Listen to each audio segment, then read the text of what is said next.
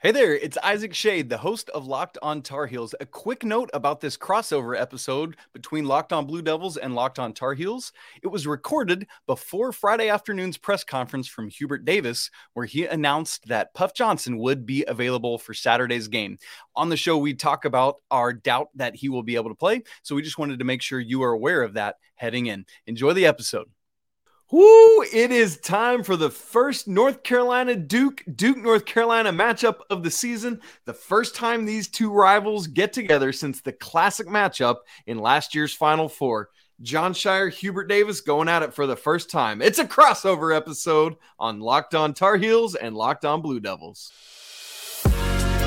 You are Locked On Tar Heels, your daily podcast on the UNC Tar Heels, part of the Locked On Podcast Network. Your team every day. Hey there, welcome into this crossover episode between Locked On Blue Devils and Locked On Tar Heels. This is my guy, JJ Jackson. I am Isaac Schade, and we are so glad to be with you, bringing you a preview of this game from the best rivalry in all of not just college sports, JJ, but the entire sporting world. This episode is brought to you by FanDuel Sportsbook, the official sportsbook of Locked On. Make every moment more. Visit fanduel.com slash locked on today to get started. All right, folks, so here's how we're going to ride the boat today. We're going to start off just getting you prepared on the Duke side of things for those who haven't been tracking with Duke this year, get some storylines. Then we'll talk about North Carolina a little bit. And then we'll finish up by just some big storylines for the game and some predictions and all that stuff. So, uh, JJ, let's dive into the Duke side of this. We know that once again, it, it is a freshman laden team in Jon Scheyer's first go at this. Uh, kind of similar to the year with RJ Barrett and Cam Reddish and Zion Williamson coming into the year. It was somebody, a, a, different freshman we expected to dominate things, but it was obviously Zion. It seems like um, nationally looking in, that's a, the big storyline this year. Is we all expected it to be Dereck Lively and Dariq Whitehead, but boy, this has been the Kyle Filipowski show.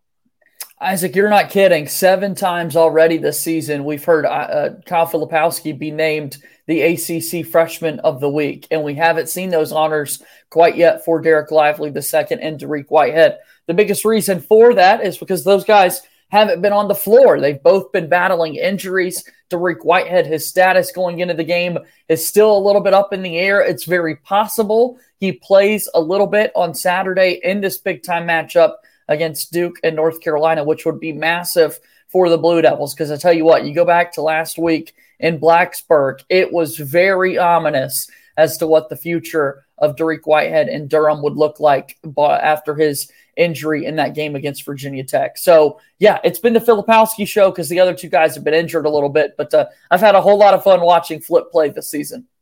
And and great news on Dariq Whitehead. I mean, regardless of how fans feel about one another, you never want to see these young men hurt. And you and I talked about on Locked On College Basketball right after that. We were scared it was an Achilles and he was done. So so great news, and hopefully Whitehead will be back on the floor. Notably, Jeremy Roach, JJ, is is the returning um, experienced guy to help run this team from the guard position. What does he bring to Duke that they wouldn't have if it's just five freshmen all out there together? Just the experience piece, I think, is so important, and they need something like that. Obviously, it's already such a monumental year uh, that for the first time in 42 seasons, sub- someone other than Mike Krzyzewski is walking up and down the sidelines. You mentioned Jeremy Roach and what that means. It's also like the only guy that played meaningful minutes a year ago for Duke whatsoever. Jaylen Blakes is the only other scholarship player returning this season.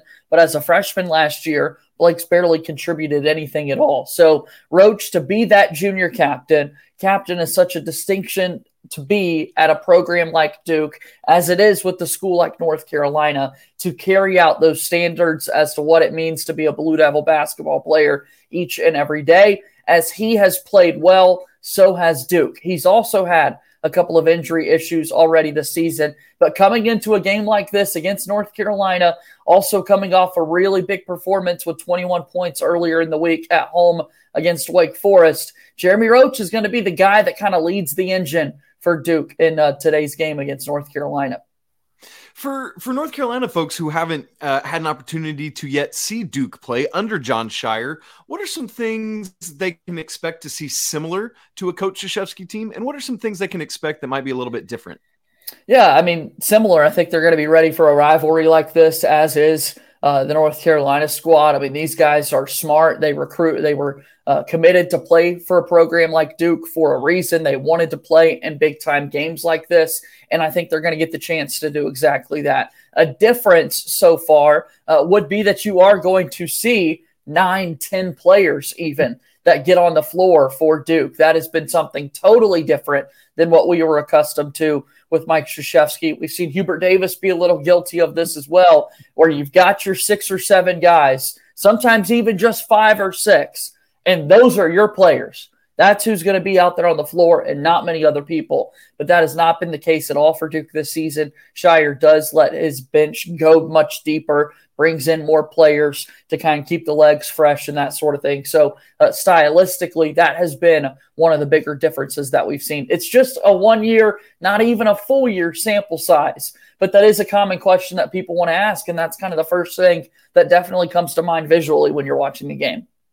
Uh, it's funny because hearing everything you just said, I felt like I was looking at a mirror of last year. I cannot tell you how many times I used the phrase small sample size last year, but you're spot on. It, it's funny how Coach Williams used a deeper bench for North Carolina and Coach Davis hasn't, and it's the complete inverse for Duke. So it'll be interesting to see how that affects this rivalry going forward.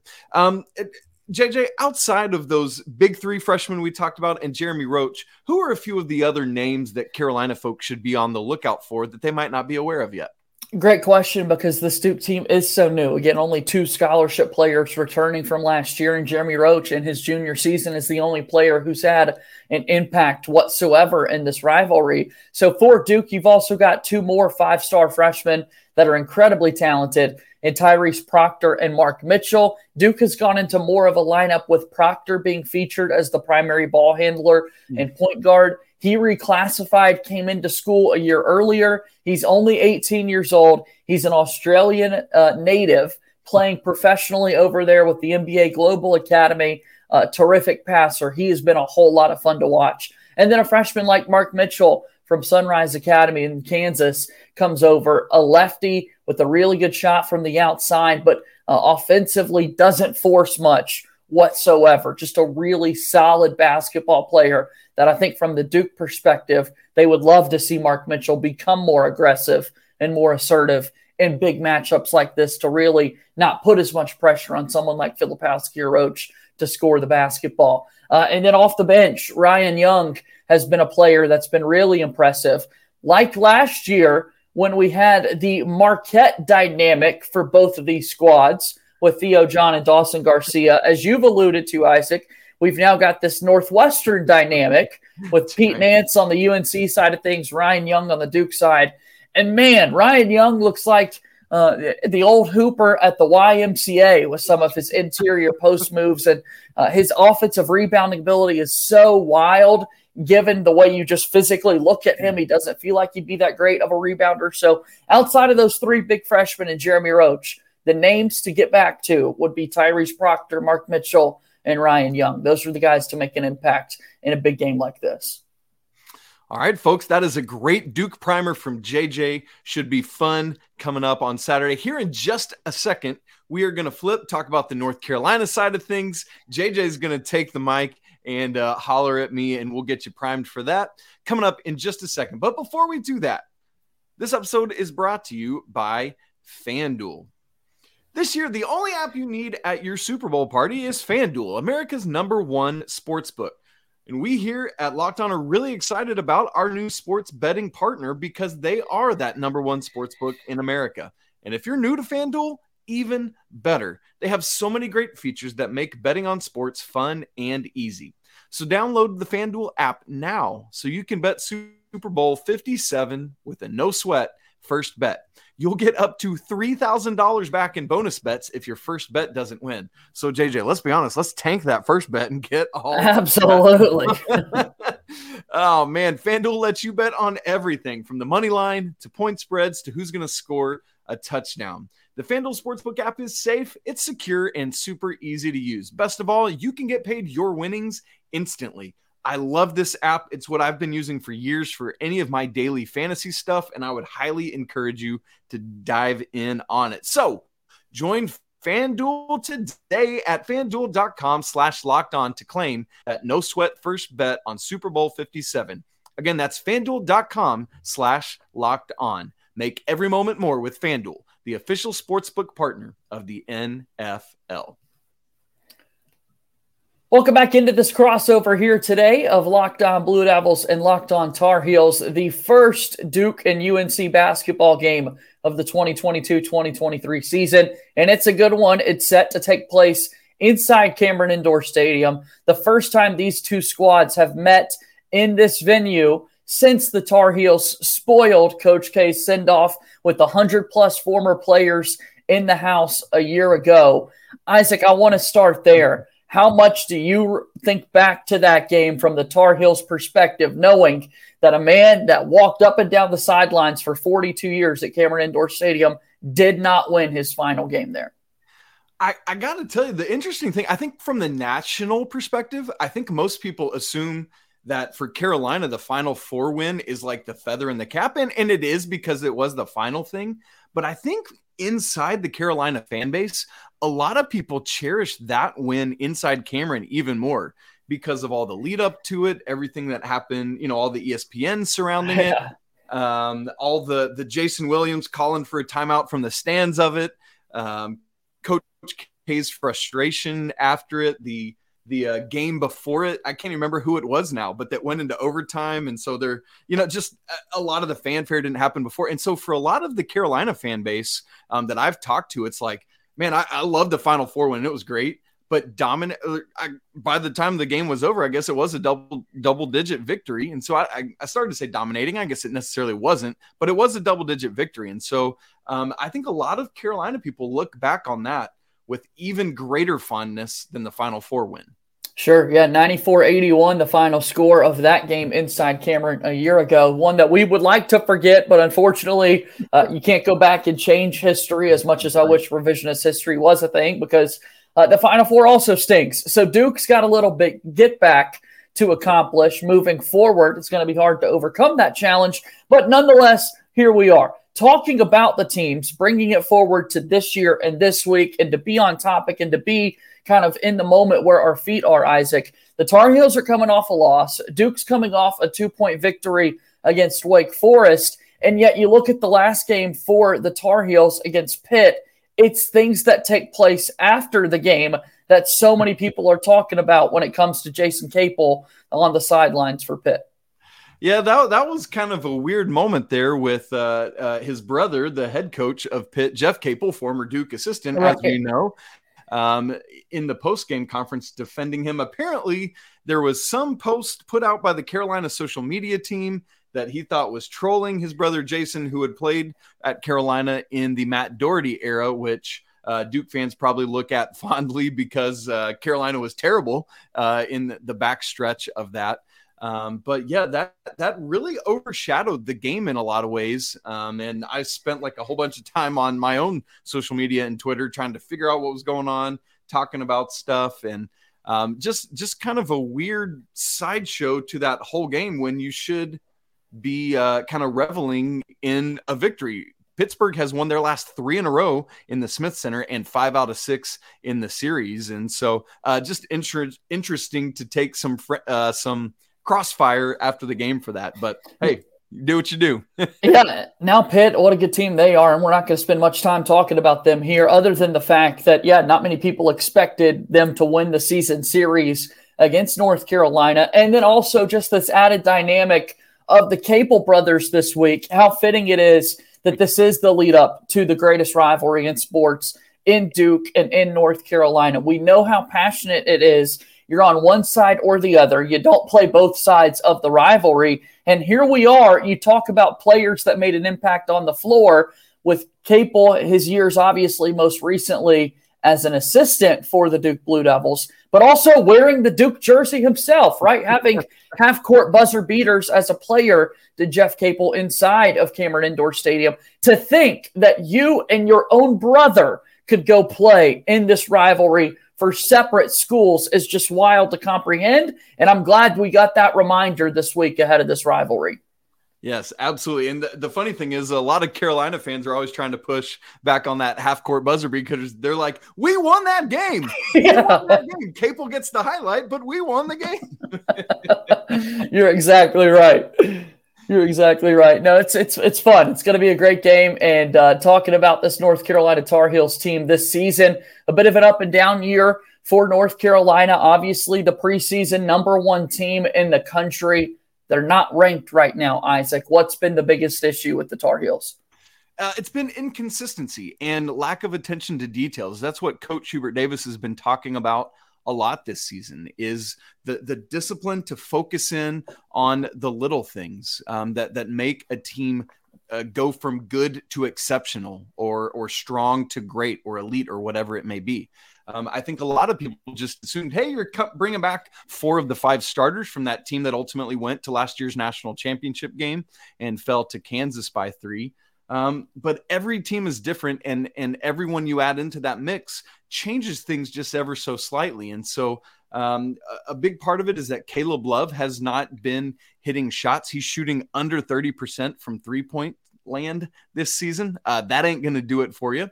Um, part of it is that Pete Nance is a completely different basketball player, uh, not completely different, but quite a bit different than Brady Manek. And I think a lot of people just assumed that would be a one for one switch. And it's just not. Pete Nance is a phenomenal basketball player, but he just operates very differently from Brady Manek. So, whereas last year for Carolina starters, you had RJ Davis, Caleb Love, Leaky Black, Brady Manek, and Armando Bacot. And Leaky Black's not to go out and get you 20 a night, but the other four could last year, while Leaky Black would look to lock down another team's best defender. But this year, Pete Nance is just not that guy that's that's could go for 20 on any night. He scored 20 twice this season, but really it's been a three-headed attack of RJ Davis, Caleb Love, and Armando Bacot. But beyond that, there's not that fourth scorer on a consistent level that teams have to account for. And so you can really hone in your scouting report on Davis and Love and Bacot.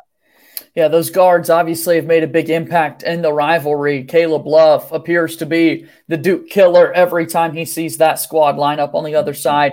He has great performances. We've got the shot over Mark Williams' outstretched seven foot one arm uh, to, to kind of ice the final four matchup, still ingrained in our memories forever. And it'll likely be that way, unfortunately, Duke fans. But nonetheless, Caleb Love still dons that North Carolina jersey. I would expect for him to have a bigger impact. What about Puff Johnson? He's been a player that was making impact for the Tar Heels over the last few seasons, Isaac, but haven't seen as much from him this year. Yeah, part of that is Puff Johnson, his whole career, this is his junior season, has been in and out with injuries his whole career. And the same has been true this year. Missed the first several games of the season and has actually missed the past three games for Carolina, uh, just with some lingering knee soreness that also kept him out at the beginning of this season. Uh, there's nothing that leads me to believe that he will be playing in today's game. Uh, has been in street clothes, and it's you know a lot of times you kind of see that that ramp back up to playing, right. and, he's not been. So I do not expect him to play in this game, which which is a, a big blow for the Tar Heels, who um, with him are certainly two points better than they would have been otherwise in that game against Pitt on Wednesday night. And uh, so that that is a big blow to Carolina's depth as well. Um, Caleb Love, going going back to him as you said, has has been having some of that ramp up. He has shot better the past two games, and so that's something to watch out for.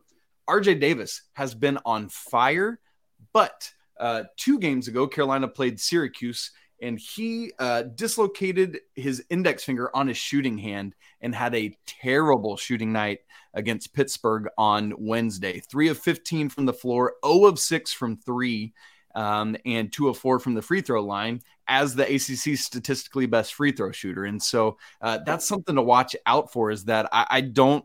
I mean, that's not going to be better from Wednesday to Saturday. And so RJ is going to have to figure out some other ways to contribute uh, to Carolina's success. And unfortunately, before that Pitt loss for the Tar Heels, he had been a big part of the reason that they were on a four game winning streak.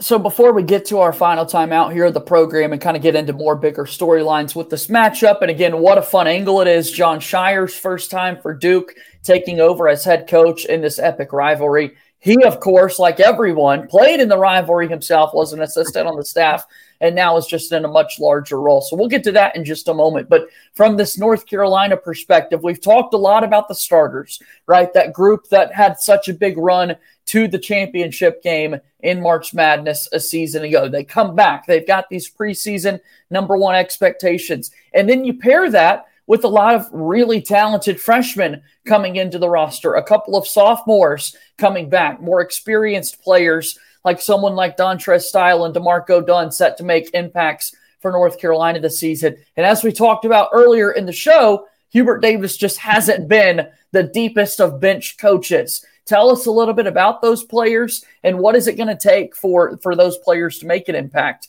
in games like this? That's a great question, JJ. For example, to your point, in the game against Pittsburgh on Wednesday night, no one outside of the five starters played double digit minutes in that game. Only wow. D'Marco Dunn had the sixth most, and he played just nine minutes, and a lot of that was because of foul trouble for Leaky Black. So, um, to your very good point, uh, we don't expect to see many. And in fact, last year, many will remember in the second half at Cameron, literally no substitutions for Hubert Davis in that final 20 minutes. But the ones that we do expect to see coming off the bench first should be D'Marco Dunn, a sophomore guard who comes in either for uh, Love or Davis. There, um, more of a more of a shooter than a pure point guard, um, but we expect to see him come in and play some time. The other sophomore who you mentioned, Dontrez Styles, has uh, been noticeably absent all season long just getting little to no playing time. I don't expect it. Like, if we see him in this game, it's one to two minutes. And so it will be more the freshmen that get involved as well. Uh, as we've already talked about, Puff Johnson probably will not be playing. Um, and so we look at Jalen Washington, who is a stretch four freshman. He is coming off of ACL uh, two ACL surgeries, actually, I should say, in high school, worked his way back and has just uh, been playing for the last 10 games or so. Um, had to step in in a major way for Carolina uh, earlier in the season and did well, but just got gassed because he's not really back in full game shape yet because he hasn't played basketball for two years. Um, but he's the guy that that comes into that front court rotation alongside of Armando Bacot and Pete Nance. And the other uh, talented freshman to watch out for in the backcourt is Seth Trimble who is not much of an offensive player at this point. He can get to the rim and is crazy athletic, but is known as Leaky Black is for his on ball defense. He is a dogged defender and somebody to watch out for. Another freshman who might see action is Tyler Nickel from Virginia, uh, a guy who's like a wing player that can come out not afraid to pull the trigger at all. The the leading scorer in Virginia high school history. And yes, I do mean what I just said right there. No doubt about that. Broke Mac McClung's record that college basketball fans will remember, and uh, ready to see Tyler Nickel get some more run for the Tar Heels. I think he's quite a player that Hubert Davis was able to get out there recruiting. So we've got a lot to talk about when we get down to the nitty gritty with a matchup like this. Two teams unranked. How long has it been since we've seen a matchup like this? We've got fun things to tell you when this Locked On crossover episode of Locked On Blue Devils and Locked On Tar Heels continues in a moment. This show today is brought to you by our friends over at Built Bar, a proud presenting sponsor of the Locked On Podcast Network. If you're looking for a delicious treat and don't want all of the fat and calories, then you got to try Built Bar. We all want to be eating healthier, and Built Bar wants to help you accomplish that with something that is actually tasty. What makes Built Bar so good, you might ask? Well, for starters, they're all covered in 100% real chocolate. That's right, real chocolate. We got to say that a couple of times to encourage you out there to get those built bars. Uh, they come in unbelievable flavors like churro, peanut butter brownie, and coconut almond. And I'm not quite sure how Built does it, but they taste just like a candy bar while maintaining amazing macros. And what's even better is that they're healthy like we've been saying. Only 130 calories, four grams of sugar, and 17 grams of protein. Like Isaac and I have been telling you often, you know how to order built bars at built.com, but we've got even greater news. Sometimes you just want to shop in person, and now you can do that. You can pick these up at your local Walmart or Sam's Club. That's right. Head to your nearest Walmart today, walk to the pharmacy section, and grab yourself a box of Built Bar. Once again, Built Bar is a proud sponsor of the Locked On Podcast Network.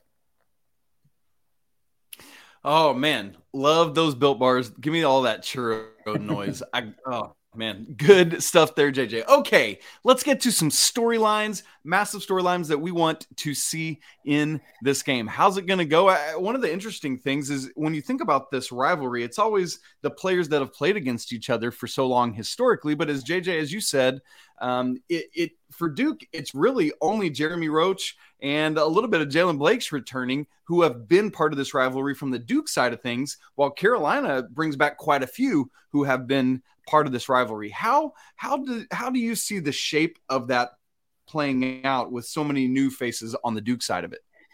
Yeah, I mean, experience is the best teacher, as the old saying goes, as we know. So we'll certainly find out after a game like this for all these freshmen to be able to make their impact. And uh, as we've seen over the last decade, Duke has turned into more of these uh, one and done type schools, right? With players only making a one year mark on the program and moving on. However, they very much so can still make an impact on this rivalry. I will bring up someone like Austin Rivers, who had a buzzer beater. Unlike Jeff Capel, his buzzer beater won the basketball game from inside the Dean Smith Center. He only played for Duke for one season. I think about someone like Zion Williamson, who gets to play inside Cameron against the Tar Heels with President Barack Obama on the baseline, and his shoe explodes less than 60 seconds into the basketball game. He makes an impact on the rivalry in just one season on campus. Jayson Tatum, an absolute superstar in the NBA these days, in his sixth season, which is insane to think about. He's already played in the league for six years. But there are flashbacks that you will see of his poster dunk over Kennedy Meeks inside Cameron Indoor Stadium. So I say that to say these freshmen come to Duke for a reason. They come to play in big rivalry games like this because they know how much the rivalry means to the fan base, to the school, to the ACC, to the sport of college basketball. I think that juices you up enough to lace up your shoes and play. North Carolina's got the edge because those players played in the most impactful games the rivalry has ever seen in their last two meetings. But man, I'm excited for someone like Kyle Filipowski to get his Duke UNC moment coming up this season. Yes, absolutely. And and one of the things people nationally look in and see is man, neither of these teams are ranked, as you alluded to a little bit ago. Why why is there still the juice with Duke and North Carolina? Well, historically, man, it doesn't matter. These the the rivalry, the games are always epic. It's I know it's so cliche, but throughout the record books, it's so true. In fact, JJ, you and I were talking about this off air before we got going. Uh, the last time these two teams met, when neither of them were unranked, was both matchups in the 2020 21 season. Both times they played, they were unranked. But prior to that, hear this, folks. The last time these two teams played, when both were unranked, was February 27th of 1960. Wow. 1960. JJ. That is over six decades uh, since those two teams played as unranked. That's just how high level both these programs have been for a sustained amount of time. Now, thinking more about these storylines, one of the things we're always watching is the matchups in these games. Um, and as I look, uh, you know, thinking about about Duke starters, I know last year it was like, man, how on earth is Carolina going to contend with Paolo Banchero? It started off in the first game with Armando Bacot picking up two quick fouls. So Carolina switched that to Brady Manek in the second game. And so as I, I look at it this year, it's like, who, how, how do you decide how to match up with Filipowski and Lively in the front court? My guess going into it is that Coach Davis will put Armando Bacot on Dereck Lively and have Pete Nance guarding Kyle Filipowski just because of the mobility that Filipowski brings to things. But um, very interesting to see there, as well as Um, Leaky Black being Carolina's main lockdown defender. Who is he on? Is it Mark Mitchell or is it one of the guards in Proctor or Roach? Always interesting to watch there. Yeah, no, I'm glad you brought that up because matchups going into these rivalry games are so important when you talk about it. And we've been discussing it all week long on Locked On Blue Devils. Isaac, it's almost as if we've been scouting one another, much like the coaching staffs do ahead of a game like this, because that's my point that we've been making all week long. Leaky Black is the Tar Heels' best defender. Where does he best fit in this game? And I do think it's on a player like Filipowski. As you mentioned, Lively's going to be closer to the basket. Duke does not have too many sets where it's only Filipowski out there on the floor with a bunch of wing players around him. Meaning, when Lively exits the game, Ryan Young is going to come in, meaning Armando Bacot can still kind of remain there on the interior and defend Ryan Young. So it does make the most sense for Leaky Black to take Kyle Filipowski, given his versatility and just given the fact that we haven't seen Mark Mitchell overly aggressive and overly assertive on the offensive end. Size wise, that's the better matchup, Leaky sure. Black and Mark sure. Mitchell. But just the way Duke has been playing basketball this season, I think North Carolina is going to get the most out of having um, Leaky on, on Filipowski. Yeah, that'll be super interesting to watch. I'm also, you brought up that Ryan Young and Armando Bacot matchup. I, that is one that I'm very, I mean, I'm excited to see Bacot and Lively, but just because of the the Ryan Young story, how fun it's been this season, yeah. and because they're both such good offensive rebounders, I think that's going to be like I think that will be a kind of under the radar pivotal pivotal stat in this game is which of those two guys can assert themselves more on the glass, particularly the offensive glass, to get a couple extra possessions for their team. Yeah, stylistically a little different how they do it as well. I mean, Armando Bacot, someone who lives quite literally above the rim. And while Ryan Young is six eight, six nine in stature, we've yet to see the guy dunk the basketball a single time so far. Very much so, let me spat, smack the backboard glass, lay it in type of fella, uh, which works. It gets the job done. Two points or two points. It's just going to be really, really fun to see those guys go at it in the post. And the question is, can we get that Northwestern matchup at some point in this game with Young and Pete Nance guarding each other? That'd be a lot of fun, and I'm sure fun for those two guys especially. Well, JJ, final parting shots. Any other storylines before we make a couple predictions here? I, would just circle back, Isaac. Once again, we saw it a year ago when a man takes over for Roy Williams, right? When when Hubert Davis steps into the big shoes. We know what this rivalry means. I mentioned all the iconic moments that you think of. And now, for the first time in 42 seasons, North Carolina fans, and I do know how they felt about Mike Krzyzewski. I live on social media. I've been in the state many years as you have. I know the chatter in grocery stores and that sort of thing. You will not see Coach K present inside Cameron Indoor on Saturday. It's Jon Scheyer. It's a whole different dynamic. What is that going to be like from the North Carolina perspective? Those are the storylines and things that I'm going to be processing as this game plays out and as we move into the new era of the rivalry. Yeah, uh, man, that that's the wild thing is you know Coach Davis uh, two and one against Coach Krzyzewski, but then we're going to see this. Uh, I expect both of these coaches to be in these positions for you know a couple decades. I, I don't expect yeah. either of them to fail, and so I, I think we will see. Uh, just this is the beginning, the genesis of a long, a long-standing rivalry between these two coaches who are going to be doing it at the highest level of college basketball for years to come. JJ, we don't have a line on FanDuel yet for this game, but at KenPom, uh, he has Duke by four favored. What are you doing? Yeah, Duke has yet to lose inside Cameron Indoor Stadium this season. Again, outside of the top 25, like North Carolina these past few weeks, Duke has loved being in the receiving votes department where you and I can count it out to 26 and 30 and put them somewhere in there. So they're right there on the outside looking in. And the one positive thing for Duke is that they have taken advantage of Cameron Indoor Stadium. For that reason alone, and for the dynamic that Duke lost last year's game inside Cameron, I do feel a little bit better about this game, knowing North Carolina is coming off the loss against Pitt earlier in the week And yet, the more I talk about it, now I'm getting nervous. So I'm going to stop and just let you know I think four points in that area is fair. And I do think Duke ultimately ends up with a few more on the scoreboard since they are playing at home. Yeah.